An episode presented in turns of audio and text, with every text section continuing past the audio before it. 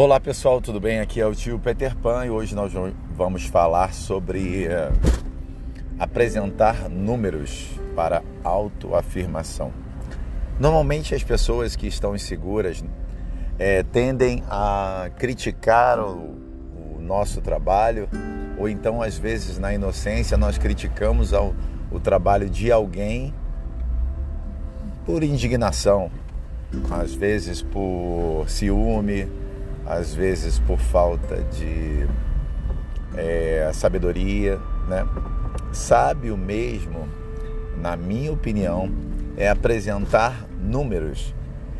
Quando você avalia o trabalho de alguém e vê que aquela pessoa não está fazendo de acordo com o que é desejado, com o que é esperado, ou que é uma inverdade, ou que não é suficiente, ou menor que você pela sua avaliação, você não precisa dizer que é, inferiorizar, diminuir, maltratar, nem ficar com ciúme.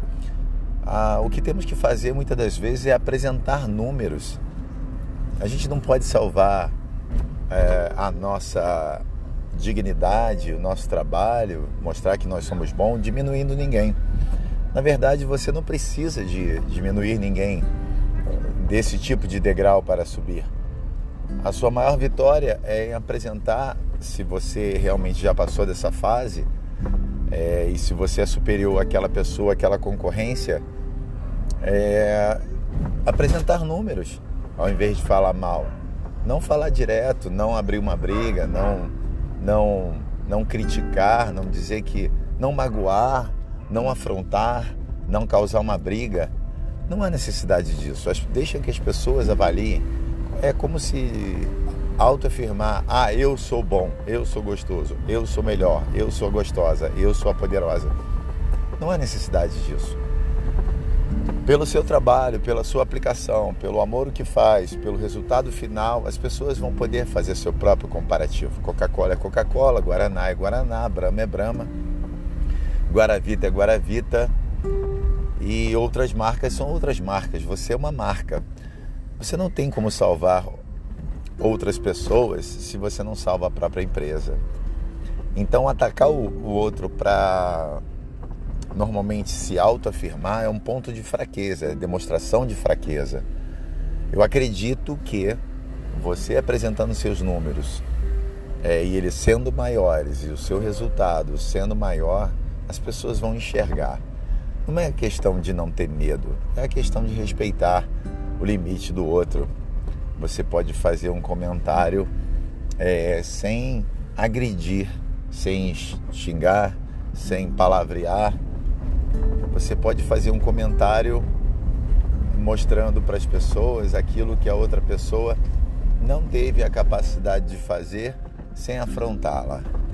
Então não tenha medo é, de ser quem você é, não tenha é, essa insegurança, porque se você é bom, você é bom. Mostre por que você é bom. É, em vez de falar o que está errado, você não precisa apontar para não criar uma briga. Você pode mostrar como você faria dar certo. E aí as pessoas vão tirar suas próprias conclusões. Se você tiver certo, então você vai ter essa pessoa para você, esse cliente para você. Se você, se ela não concordar, não quer dizer que você esteja errado. Quer dizer que ela não é o mesmo perfil que o seu. Ela não é do seu perfil. Então é isso aí, gente. Não agrida para não ser agredido. Você já tem competição demais na vida. Se você apontar o dedo para alguém diretamente, querendo ofendê-lo, você vai ter mais um problema para esquentar a cabeça. Mostra apenas por que você é diferente, porque você é melhor, ou então porque você é, tem um destaque naquilo que se faz. Capite? Refletiu sobre o assunto? Então é isso aí. Há mil maneiras de preparar neste tom, já dizia o comercial. Invente uma. Existem mil maneiras de fazer sucesso. Desde que você respeite é, a si mesmo e ao próximo e não tentem tomar vantagens desleais. Isso aqui é o tio Peter Pan, vida de artista. É, meu zap é 021 99159 2438, arroba tio Peter Pan no Instagram, TP3 tio Peter Pan no Facebook. Se você gostou desse áudio, então continue nos acompanhando. Se você não gostou, não tem problema. É só você é, jogar fora as informações que você não concorda. Boa sorte, sucesso, sempre. Sem Peter, sem festa. Um beijo no coração de cada um de vocês. Valeu.